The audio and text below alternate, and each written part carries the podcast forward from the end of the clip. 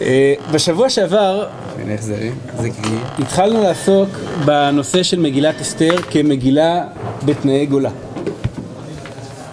העלינו טענה שצריך לקרוא את המגילה כולה מתוך מודעות לבית היוצר שלה, כלומר לזמן שבו היא נוצרה, לאנשים שיצרו אותה, לשפה שבתוכה היא נוצרה, לעולם התרבות שבתוכו היא נוצרה, לצרות שאותה המגילה מייצגת, אותן המגילה מייצגת, וגם לישועה שבסופו של דבר המגילה חותרת אליה. ביקשנו לטעון שבכל המקרים הללו מדובר במגילה שמתארת מציאות של גולה. היא מתארת צרה של גולה, שקורית לאנשים של גולה, ומעודדת באמצעות פתרונות של גולה לסוג של ישועה של גולה. בכל האמירה הזאתי, כך הדגשנו שבוע שעבר, לא היה שמץ של רצון לבקר חלילה את המגילה. וגם אם הייתי מבקר, מי ישמע? אלא לומר שמאוד מאוד חשוב שנבין שכיוון שהתנ"ך ניתן לנו לכל הזמנים, פירושו של דבר שישנם ספרים בתנ"ך שלאו דווקא באים ללמד את המציאות שלנו. עם ישראל חי את רוב ההיסטוריה שלו בגולה. בסופו של דבר.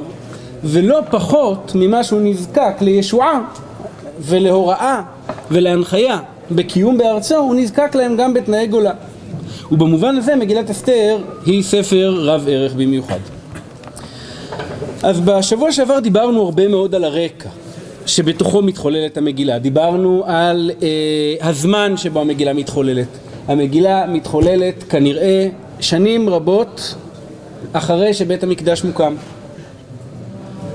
ואף על פי כן התודעה של המגילה היא תודעה מובהקת של גולה. היא חושבת על עצמה במונחים של התיאור אשר הוגלה מירושלים עם הגולה אשר הוגלתה עם יחוניה מלך יהודה אשר הגלה נבוכדנצר מלך בבל. כלומר מגילה בגולה. השפה שהמגילה מדברת בה היא תערובת של עברית של הבית הראשון עם עברית של הבית השני עם ארמית, עם פרסית, עם בבלית או אכדית אולי יותר נכון שנאמר, הכל מעורב ביחד, כיוון ששפתם של יהודי הגולה בלולה בכל מיני שפות.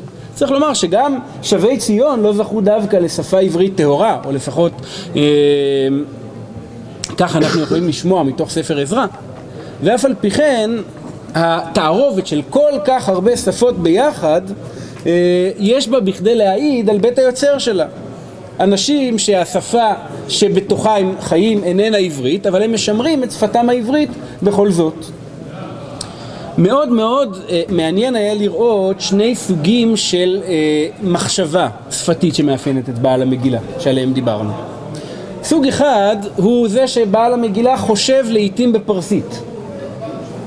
גם במשפטים המפותלים שהוא מוציא מפיו, אבל גם בכל מיני משחקי מילים שמתפרשים רק מתוך ידיעה של הפרסית. דיברנו למשל על אה, משחק המילים, אה, על המילה, או, או אמת זה, זה איננו משחק מילים אפילו, אלא פשוט אה, שימוש אה, הגון במילה דת. המילה דת או דת הפרסית, אמרנו פירושה, כפי שהוא בלטינית או בלועזית עד ימינו, נתון. ולכן בדרך כלל כאשר ייאמר פסוק המזכיר את הדת, הוא ילווה בפועל נתן.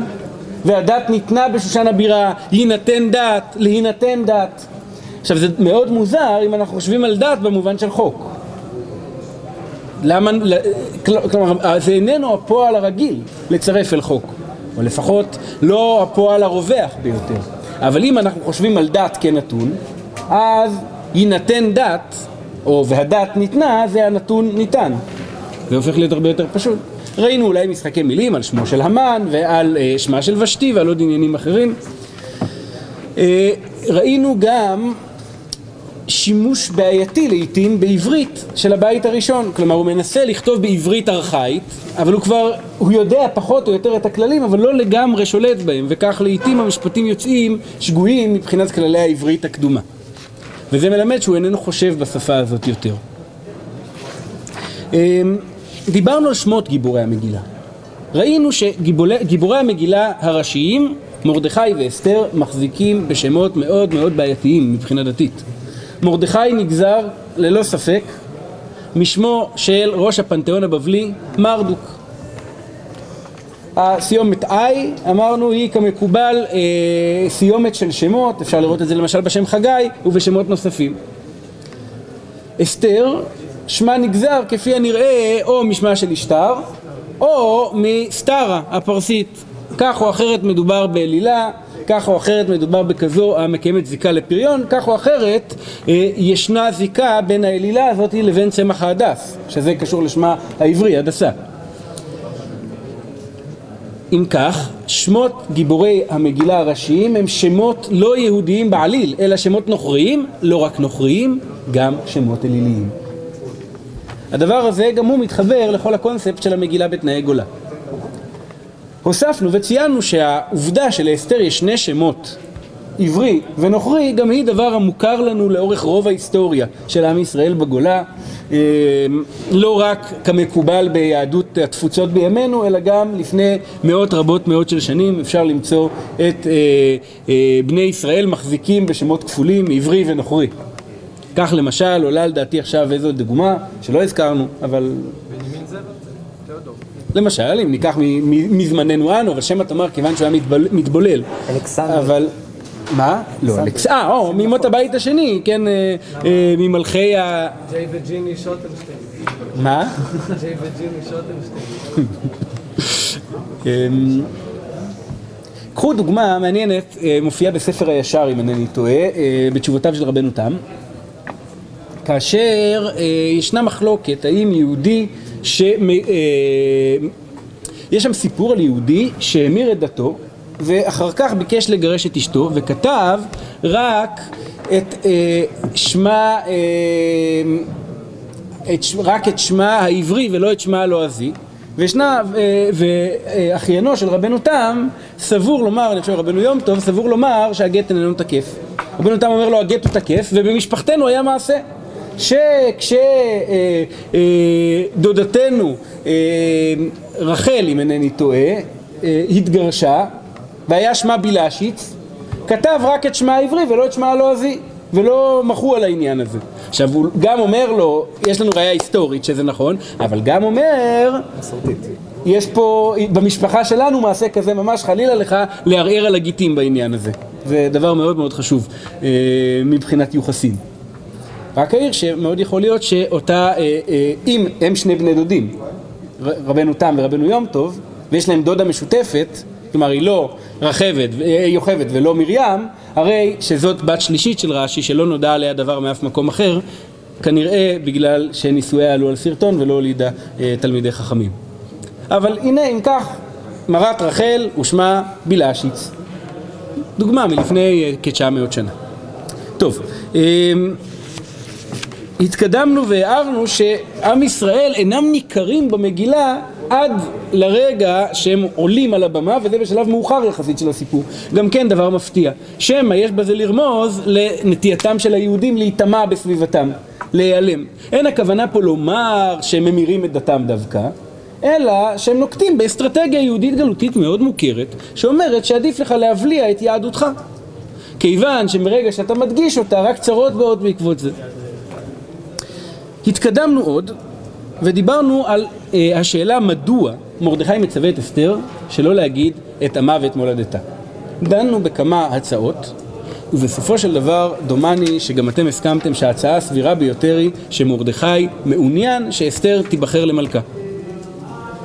כך אה, מזכיר אבן עזרא, זאת ההצעה שמציע גם רלב"ג והיא אכן ההצעה, אה, לפחות לעניות דעתי, היחידה שאני מכיר שעומדת במבחן הביקורת הפשטית. כלומר, מרדכי ירא שמא אסתר לא תיבחר, ועל כן הוא אומר לה תעלי מעדתך.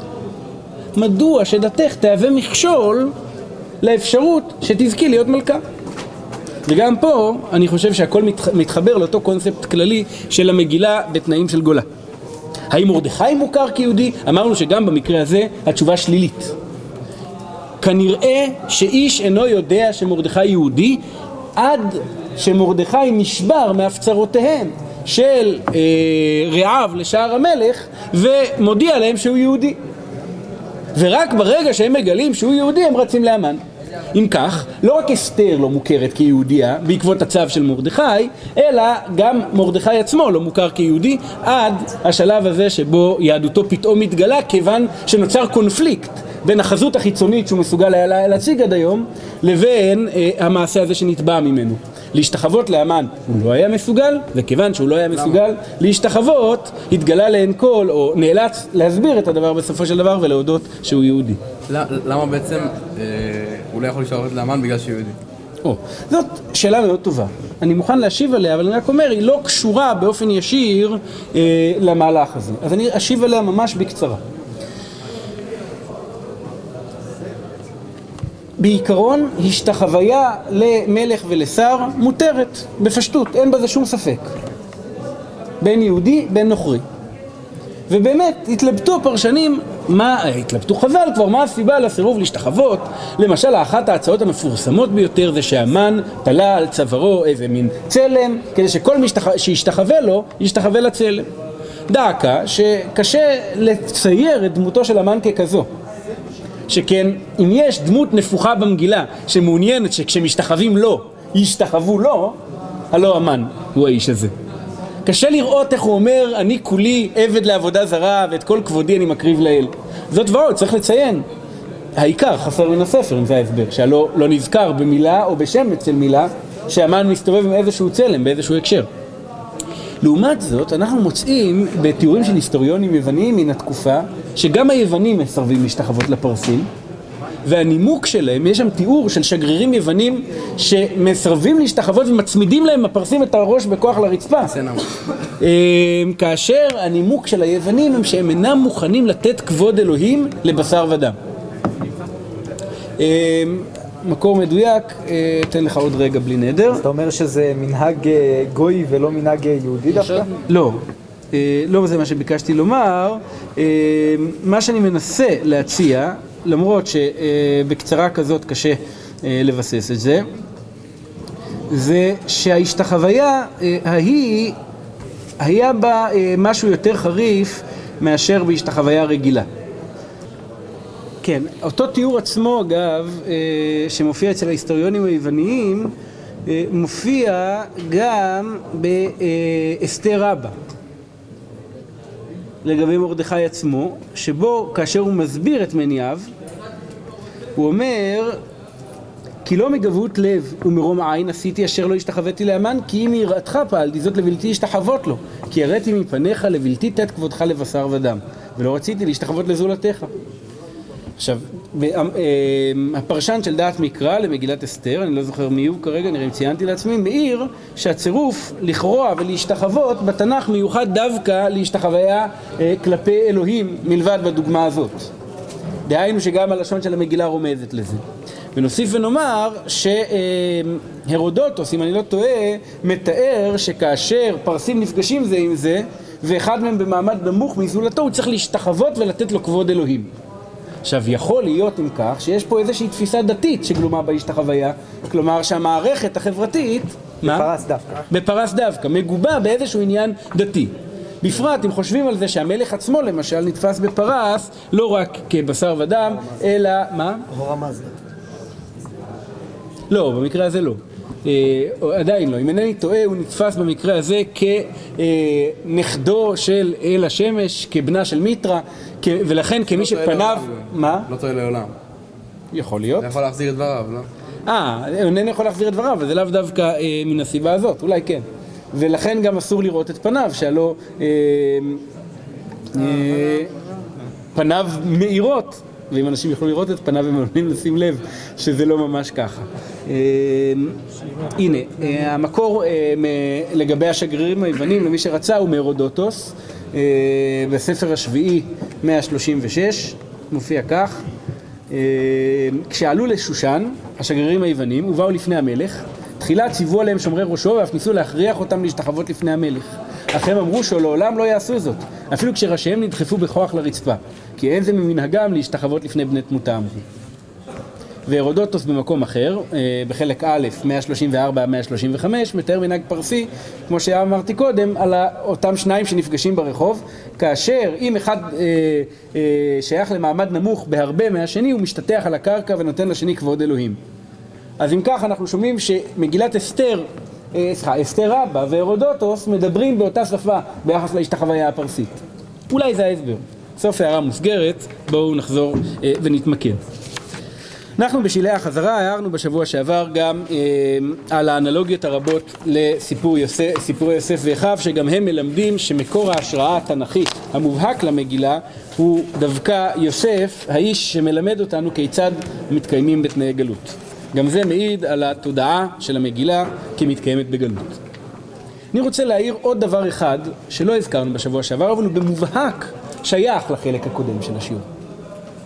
וזה קשור לשאלה מה ראה הקדוש ברוך הוא לגזור על היהודים שבאותו הדור את אותה הגזרה. זו לא שאלה מאוד קשה, כי מגילת אסתר מספרת צרה גדולה ואיומה ונוראה, אבל אין לה שום סיבה סבירה.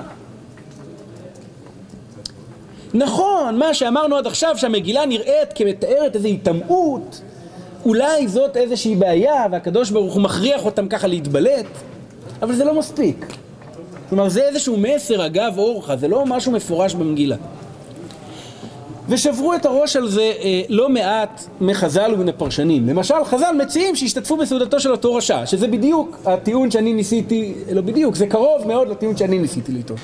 אבל לא, אין איזה אזכור מפורש שהמגילה מושכת לזה.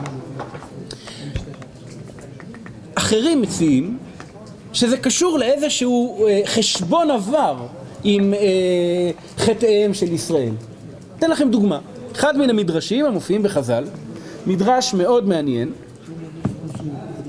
טוען שכל הסיפור הזה הוא בעצם סגירת חשבונות על, תאמינו או לא, סיפור גנבת הברכות.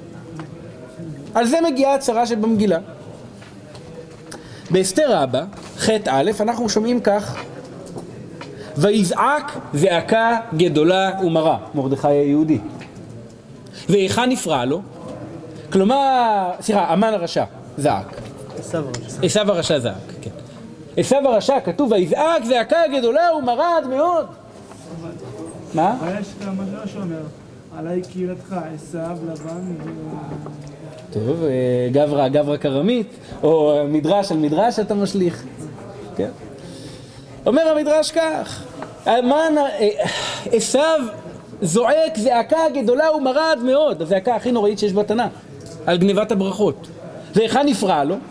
בשושן. שנאמר, ויזעק זעקה גדולה ומרה. מרדכי היהודי. לא, מי זה עמלק? עמלק הוא צאצא של עשיו. תימן ו...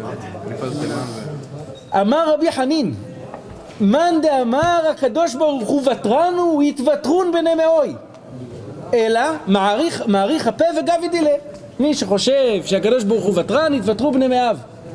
אלא מעריך את אפו, אמנם הוא לא מעניש מיד, אבל את שלו הוא גובה בסוף. תדע. מה? לא, הוא אומר יש דין בעולם. לא משנה, הדין יותר חשוב מאשר הלאומיות. שהרי זעקה אחת הזעיק יעקב לעשו. כלומר יעקב גרם לעשו שיזעק זעקה אחת. דכתיב ויצעק צעקה גדולה ומרה. ועל זה גורם הקדוש ברוך הוא שדורות אחר כך צאצא של יעקב יזעק, יצעק צעקה, יזעק זעקה גדולה ומרה כנגד אותה הצעקה. נאמר שכן? נאמר שכן. אבל אם מישהו שפגע בחברו, וחברו סלח לו.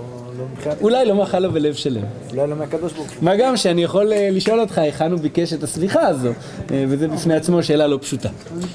אה, זאת הצעה אחת, אבל כנגדה, כדי שלא תשתכנעו ממנה יותר מדי, למרות שזאת הצעה מפעימה, אגב, באיזה אלון שבת היא תופיע? כן, זו דרך טובה להפתיין את ה...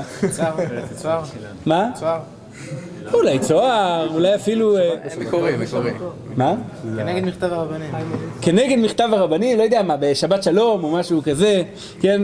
מי שחושב שאפשר לפגוע בגוי רק כי הברכות הן שלך בזכות אבות. ידע שהקדוש ברוך הוא יגבה ממנו את שלו, אין היתר מוסרי לפגוע אה, בגוי ולא משנה מה נדמה לך ביחס לצדק שלך בעניין הזה. טובה לסווג דברי תורה על פי... מה? איך טובה לסווג דברי תורה בבורתים על פי אלוני. זה עוזר מאוד אבל. כנגד זה, אני רק לאזן, אציע לכם מדרש אחר. שלא תאמרו שכל חז"ל היו שייכים לתנועת אה, אה, השלום. בואו תשמעו איזה מדרש מציעים חז"ל על אותו עניין עצמו בפנים אחרים. נוסח ב' פרק ד', מדרש פנים אחרים לאסתר. ויזעק זעקה גדולה ומרה, וכי הדיוט היה מרדכי שהיה צווח? מה הוא הולך וצועק ברחובות? וכי אין הקדוש ברוך הוא שומע לחישות אל הצווחות? חנה הרהרה בליבה ושמע הקדוש ברוך את לחישתה שכן הוא אומר וחנה היא מדברת אל ליבה וגומר ומה כתיב שם? ואלוהי ישראל ייתן את שאלתך אלא היה מרדכי צווח ואומר תקשיבו טוב מה הוא היה צווח ואומר יצחק אבי מה עשית לי? הצווחה שצווח עשיו לפניך שמעת קולו וברכת אותו והרי אנחנו מכורין להריגת חרב לכך נאמר ויזעק זעקה גדולה ומרה. מה התוכן של המדרש השני אם כך? אותו דבר, כאילו, לא? חלילה וחס. אה, לא. הוא אומר, יצחק יש לך לב יהודי חם וטוב. נכון מדי. שמעת את הרשע הזה, עשיו צועק. אמרת מסכן. נכון שהברכות לא שלו, נכון שהוא מכר את הבכורה, נכון שהוא רשע, אבל נעבך, עכשיו הוא בוכה, הוא מרגיש שעשקו אותו. בוא ניתן לו איזה ברכה על חרבך תחיה, שירגיש טוב עם עצמו. מה המחיר של זה שאתה מרחם על עשיו הזה? החרב הזאת באה עליהם. החרב הזאת תבוא עליך. אם לא היום אז מחר, ואם לא מחר בעוד אלף שנים, אבל החרב הזאת תחזור אליך. כיוון שאם אתה מרחם על אכזרים, סופך שתשלם את המחיר הזה כשהאכזר יבוא ויתאכזר אליך. או, ועכשיו עברנו לארץ ישראל שלנו, או לאיזה... יש לנו ברוך השם את כל הספקטרום בחז"ל. כן, כשאמרת שהשם ניתן להרוג גויים, ויש רק, יש רק רק עם אחד שחייב להרוג, שזה עמלק. אה, כמין מחייה כללית, כן, אבל צריך לומר שהמצוות של התורה הן לא מצוות צמחוניות במיוחד. כיבוש הארץ זאת לא חוויה ליפה נפש במונחי ימינו. מה? קורבנות. אה, כן, קורבנות, טוב, אנחנו מדברים על קורבנות אדם, לא חייבים לרדת אה, לרמה של אה, קורבנות מן החי בעניין הזה. יש שפע מספיק. לא, זה מדרש שנוצר יותר, יותר מעניין להשיב, כי הרי השאלה למה הוא צועק.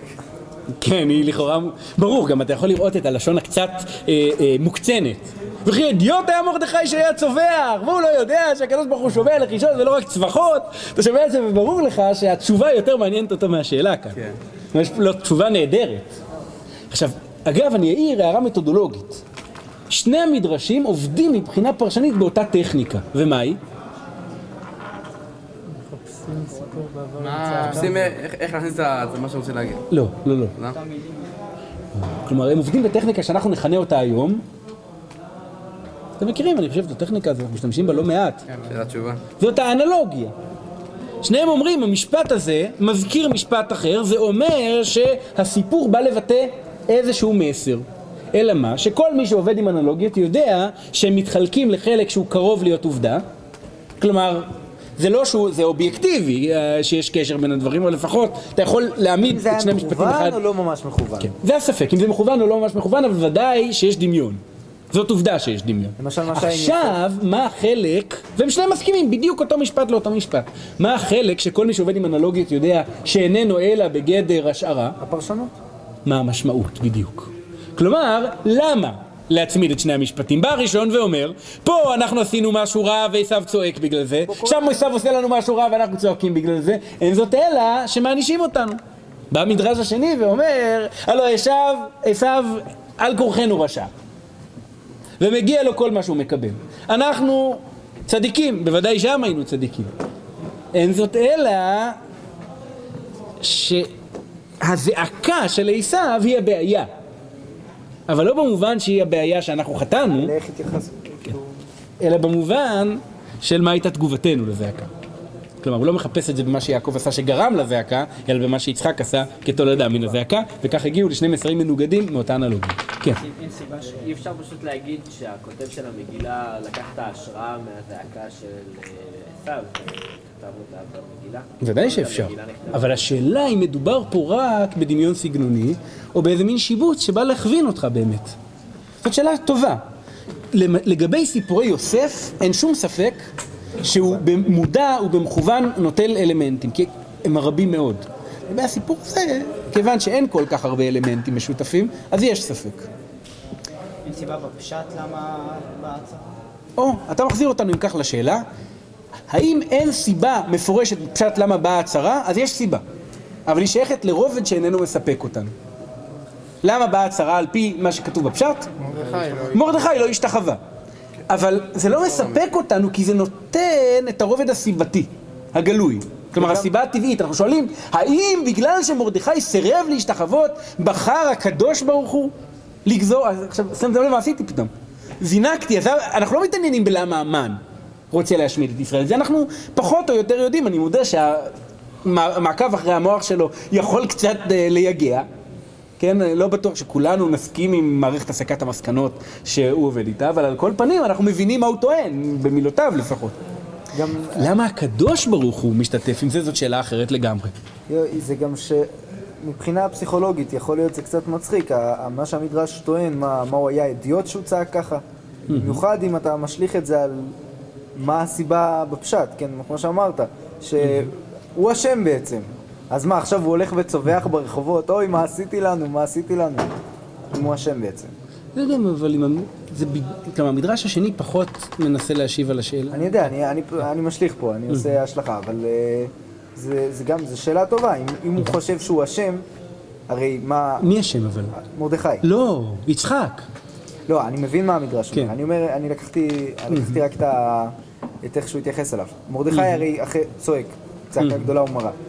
ואם אנחנו מסתכלים על הפשט, כמו שאמרת, זה רק מכיוון שהוא לא השתחווה לאמן.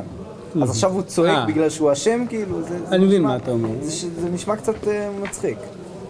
הוא צועק בגלל ש... במה הוא אשם? ומה בא עליהם, כן? ומה ראו על ככה ומה הגיע אליהם. הצעה נוספת שיש בחז"ל, מאוד מוכרת, היא קושרת להשתחוויה לצלם שהייתה בימי דניאל. שהם עשו לה רק לפנים, כלומר הם לא באמת עבדו לצלם, העמידו פנים שהם משתחווים לו, גם הקדוש ברוך הוא לא עשה להם אלא לפנים. כלומר, באמת הקדוש ברוך הוא עשה להם כאילו צרה, שהיא כנגד כאילו עבודה זרה. זה מאוד מעניין, כי מה מקשר בין ההשתחוויה ההיא לבין סיפור המגילה? הסירוב של מרדכי להשתחוות. אבל גם זה לא מספק. כלומר, למרות שהקונספט הבסיסי מאוד משכנע אותי, ברמה הפרקטית זה לא משכנע, א', כי אני לא יודע אם מי שכתב את מגילת אסתר התכוון שנקרא את זה במקביל לדניאל. ודבר שני, מכיוון שהדבר הזה לא נזכר במ- במילה בתוך הספר, יותר מזה, לכאורה מה שמביא את הצרה זה דווקא זה שמרדכי לא משתחווה. ולא עושה כאילו. אני רוצה להציע לכם הצעה אחרת. אנחנו כל הזמן מחפשים למה, מה הסיבה לצרה. למה אנחנו מחפשים? כן, תאמר את זה במילים. אנחנו מאמינים שמגילת אסתר היא, כמו כל ספרי התנ"ך, אה, ספר שרוצה להגיד לך, רוצה להגיד לך... כמו כל ספרי התנ"ך, כן. עובד בתוך מערכת מסודרת של שכר ועונש. דהיינו, ישראל חוטאים, ועל זה מגיע להם גמול. אבל זה כבר... מה אתה רוצה להעיר? נראה לי שאתה... זה כאילו באמת מה שאנשים באו ודורשים היום בחמימות על מגילת אסתר, שזה בדיוק העניין של הלא המסר, לצאת מהמסר הזה של גלוי, וזה ככה, אז ככה, אז ככה, אז ככה, אלא יותר במקום של ההסתתרות שלא ברור איפה. איבדת אותי. הוא אומר, בכל ספרי התנ"ך רואים, רואים עולם של שכר ועונש, כמו. או שזה- והמגילה באה לפרוח את זה ולהגיד, לא הכל גלוי, אין לך... לא תמיד אתה רואה את זה, אני רוצה להציע משהו קצת שונה, אבל, אבל קשור. מה הסיטואציה הבסיסית שבה המגילה מתרחשת? מה הרקע הבסיסי? גלות. שזה בפני עצמו חטא. הסתר ועונש. ואם אתה כבר מוסיף שיש בזה גם מימד של חטא. אבל זה בפני עצמו מימד של הסתר ועונש. כלומר, זה לא שהגלות היא קיום טבעי של מציאות, כמו בארץ, שאם הגשם פתאום נעצר, אתה צריך לשאול למה הגשם נעצר. אם באים אויבים, אתה צריך לשאול למה באים אויבים. אתה כבר מסור בידי אויביך. אתה כבר נמצא במצב של אנוכי אסתר אסתיר פניי איך בעת ההיא. במצב הזה אתה כבר יוצא ממנו? וממילא אפשר שהמסר של המגילה היא שהאדם בגלות, כדי שהגויים יבקשו להיפרע ממנו, לאו דווקא חייב לעשות באופן גלוי ומובהק איזושהי רעה וחטא. משל למה הדבר דומה? אם נשאל מה היה חטאם של יהודי אירופה שהוביל לשואה. עכשיו זאת שאלה ששואלים, זאת גם שאלה שעונים עליה לפעמים, אבל מעבר להצעות המוכרות, למשל, אצל, באחד הבתי כנסת שאני מתפלל בהם בקריית יובל, ההצעה היא שהם דיברו בבית הכנסת בזמן התפילה. ואני חושב שזה מעיד על חוסר פרופורציה מסוים. אה, זה גם כתוב בצורה מאוד מעצבנת. זה כתוב על שיירה של יהודים שמובלים למוות, ופתאום מגיעה אליהם איזו אישה זקנה ואומרת להם, יהודים, אתם יודעים למה אתם הולכים למות? למה? מאוד סקרן אותם כנראה לדעת. זקנה בגלל. שאתם דיברתם בבית הכנסת בזמן התפילה. אמרה ונעלמה ואיש לא יודע מי הייתה ולאן הלכה. או במילים אחרות, זקנה משוגעת. כן, אלמלא שזאת הייתה אישה, אז הייתי אומר אליהו הנביא. אבל עכשיו, מנחם... עכשיו, לא אני לא אומר. שלא הייתה זקנה כזאת. אני לא אומר שהיא לא אמרה את זה אפילו, למרות שאני מודה שאני מפקפק, אני לא יודע, אני סתם מפקפק, בגלל אה, אופי רע שיש לי. אבל התיאור הזה של איש לא ידע מי ולא ידע... בסדר, אף אחד לא הכיר אותה כי הם לא משם. זה בא לתת את הנופך הזה של זה בעצם דבר השם. אם אתם לא רוצים שתקרה עוד שואה, אל תדברו בבית הכנסת בזמן התפילה. אמ. נכון, אבל כשאתה שואל למה בה תתנו, גז- אה, גזירות תתנו, למה אה, אה, כל אחד מן האסונות הגדולים, שאין, למה גירשו את יהודי ספרד? נדמה שהתשובה הכי פשוטה היא בגלל שהקדוש ברוך הוא הגלה אותנו ומסר אותנו לידי אויבינו לעשות בהם כרצוננו. כלומר, לפני הכל, בחיפוש של החטא, לפחות ברובד הרוחני הגלוי של הדברים, יש בעיה. כי אתה מניח שאתה נמצא במערכת שכר ועונש נורמלית, שבה הקדוש ברוך הוא אומר, אם תטיב, תקבל טוב, ואם תרע, תקבל רע. אבל על כל פנים, מאוד יכול להיות שזה אלמנט נוסף של עצם קיומה של המגילה בגלות. לא צריך להסביר למה. סתם, כי הגוי הוא רשע. אני יודע שזה לא יפה לומר את זה במונחי ימינו, אבל ההיסטוריה מוכיחה שלפחות לרוב אורכה זה היה נכון. ככה אני חושב. מה? מורכב ברוב הגויים.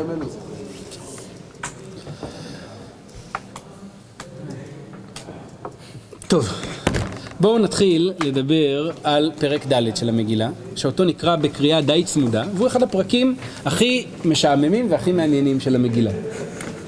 אני שמח ששמעתי איזה שהן תגובות, זה אומר שיש כאלה שלמרות השעה אה, מבינים.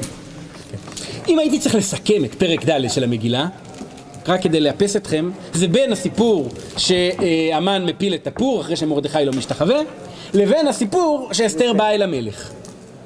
הייתי מסכם את, איך הייתם מסכמים את זה? במשפט, פחות או יותר, אני חושב. תגובת היהודים. מה? תגובת היהודים. תגובת היהודים? וואו.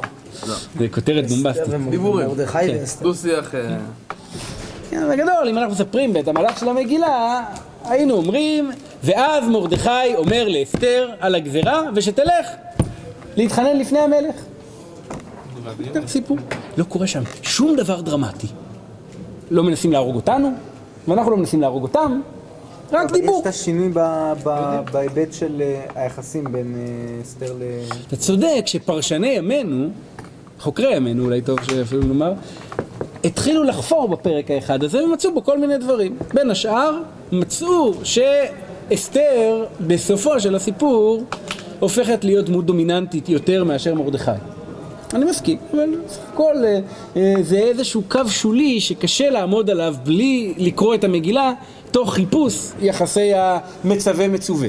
יוסי, אבל הפרק הזה חשוב בגלל הפסוק שמרדכי אומר לאסתר. יש תחריש שזה אחד מהמשפטים שפתאום מנסה... או, אתה אומר, יש פה איזה תיאור שמדבר שיש כאן השגחה. אנחנו עוד מעט נראה ש... אה, אה, עוד מעט, בהמשך השיעור נראה שיש פירושים שונים למשפט הזה. אבל, ברור שכשבחרתי את הפרק לא התכוונתי לומר שהוא באמת לא חשוב, אבל סתם, בוא, בוא נבחר איזה פרק משעמם ונראה מי ישרוד.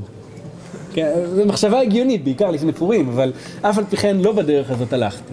אני חושב שזה אחד הפרקים הכי מעניינים והכי חשובים במגילה, והכי מוזנחים גם. מי שקורא את הפרק מגלה שבתחום הזהות העצמית והזהות היהודית זה אולי הפרק המרכזי של המגילה, ובו חל מהפך שהיה, כי רוב האנשים לא זוכרים אותו בסיפור. אני כבר שנים מדבר על הפרק הזה בהתלהבות, וגם אחרים מן הסתם עושים את זה, ולכן יכול להיות שאתם אה, אה, מכירים עדים על זה, או ממני, או מהרבה אחרים שמדברים, ברוב המקומות שאני קורא תקציר של סיפור המגילה, כן, אם רוצים לומר בקיצור מה קרה במגילה, בפרק הזה מספרים, ואז מרדכי אמר לאסתר שתגיד למלך. עכשיו אני, יכול להיות שאתם מכירים בהערת שוליים, מרדכי אמר לאסתר שתגיד למלך, אבל כיוון שאסתר אחרי זה אמרה למרדכי לצום, זה סימן שאסתר זוכה ליותר מעמד. אבל כל מיני הערות כאלה. אמ, בואו נתחיל, אם כך, בפרק ד'. ומרדכי ידע את כל אשר נעשה. מרדכי הוא מין איש כזה. כך זה נראה לפחות. הוא יודע דברים. איך הוא יודע? אני לא יודע לומר לכם, כי אני לא איש כזה שיודע דברים. אבל מרדכי יודע. הוא, מק... הוא יודע למשל על הגזירה של בקתן ותרש, על המזימה שלהם. איך הוא יודע? אז יכול להיות שהוא היה מסנהדרין, יודע בשבעים לשון, הם דיברו סרוסית, והוא הבין שהם רוצים... אני לא, לא אומר שזה לא היה כך. אבל יש אנשים שגם אם יאמרו להם את זה בעברית, וזאת במקרה השפה היחידה שבה הם שולטים, והם שולטים בה כמו אבשלום קור, הם עדיין לא ישמעו שיש פה מזימה אה, להתנקש במלך, ואני חושש שוב שאני עלול להיות דוגמה טובה לעניין הזה, חוץ מאשר בקטע שלה לשלוט בעברית כמו אבשלום קור. אה, ויש אנשים אחרים שיודעים בדיוק מי אמר למי, קשור ל... בדרך כלל אתם לא צריכים לחשוב הרבה בשביל להעלות שם אחד כזה מכל שיעור לפחות. עכשיו, הוא לא רק יודע על הגזרה להעמיד את היהודים, שזה לא חוכמה גדולה, כי כל היהודים. יודעים. מה? הוא יודע מה לעשות איתם. לא, זה אומר שהוא איש נבון, אבל הוא יודע פרטי פרטים. ומרדכי ידע את כל אשר נעשה. מה הוא יודע למשל? הוא יודע לספר על פרשת הכסף. כלומר, לכאורה המן ואחשוורוש יושבים באיזה בודקה פרטי כזה, בחצר גינת ביתן המלך, או בחצר הפנימית, או אני לא יודע איפה, ומשיקים כוסיות על הרעיון, והמן אומר לו, תשמע, עשרת אלפים כיכר כסף, והמלך אומר לו, עזוב אותך, לא צריך, או אולי פירושים אחרים לעניין, לא משנה. ומרדכי יודע לספר לאסתר. אגב, יש לו לא רק, הוא לא רק יודע לספר, יש לו גם פצ'גן כתב הדת. כלומר, יש לו גם העתק של הגזרה. כנראה שבבית הדפוס המלכותי כותבים עותקים, מרדכי מקבל עותק. או שהוא תולש מאחד הקירות, אני לא יודע. אמ, אבל מרדכי בהחלט יודע מה קורה. ויש כאלה שמנסים להציע בעקבות זה שאולי הוא היה ראש הבולשת הפרסית, או... אני לא מבין. אולי הם יודעים גם דברים שאני לא יודע, אבל על פניו זה נראה לי קצת מוגזם. הוא עבד באיזשהו תפקיד פקידותי בחצר המלך, אנחנו אפילו לא יודעים בדיוק איזה תפקיד, אבל היה לו איזה שם איזה מעמד. והוא היה מקושר טוב וידע דברים. כלומר, יותר קל לי להגיד שרוח הקודש אמרה לו כן, מאשר לומר שהוא היה ראש הבולשת. אבל הוא ידע. ויקרע מרדכי את בגדיו, וילבש שק ואפר. אולי הכוונה שהוא לבש שק מאופר, כלומר שק שזרוי עליו אפר, אבל אולי הוא לבש שק וישב על האפר. או ואז, או, כן, על עצמו. או פיזר על עצמו אפר. ויצא בתוך העיר. ויזעק זעקה גדולה ומרה. ויבוא עד לפני שער המלך. כי אין לבוא אל שער המלך בלבוש שק. הוא לא מגיע אל מקום העבודה שלו. הוא נעצר בשער המלך. כלומר, הוא מגיע עד לפני, עד הרחבה שלפני שער המלך. או שאולי... או ש- או שאולי הוא הגיע לשם, דווקא בגלל שזה לא דבר אה, ש- שנהגו לעשות, כאילו מין איזה צעד מחאתי. יש הצעה שכזו, אבל אתה יכול לראות איך מקפידים, למשל בפסוק ו', ויצא התח אל מרדכי אל רחוב העיר אשר לפני שער המלך. ולא אל רחוב העיר. ולא אל שער המלך, למשל, כי מרדכי יושב בשער המלך, כך שמענו קודם. כלומר, מרדכי איננו מפר את החוק, הוא מגיע עד לפני שער המלך. כנראה הוא, הוא נמצא על הגבול שבין שני החלקים של שושן, שעליהם דיברנו דומני שבוע שעבר, העיר שושן ושושן הבירה. אחת המילים הבבליות, האכדיות שיש במגילת אסתר היא המילה בירה.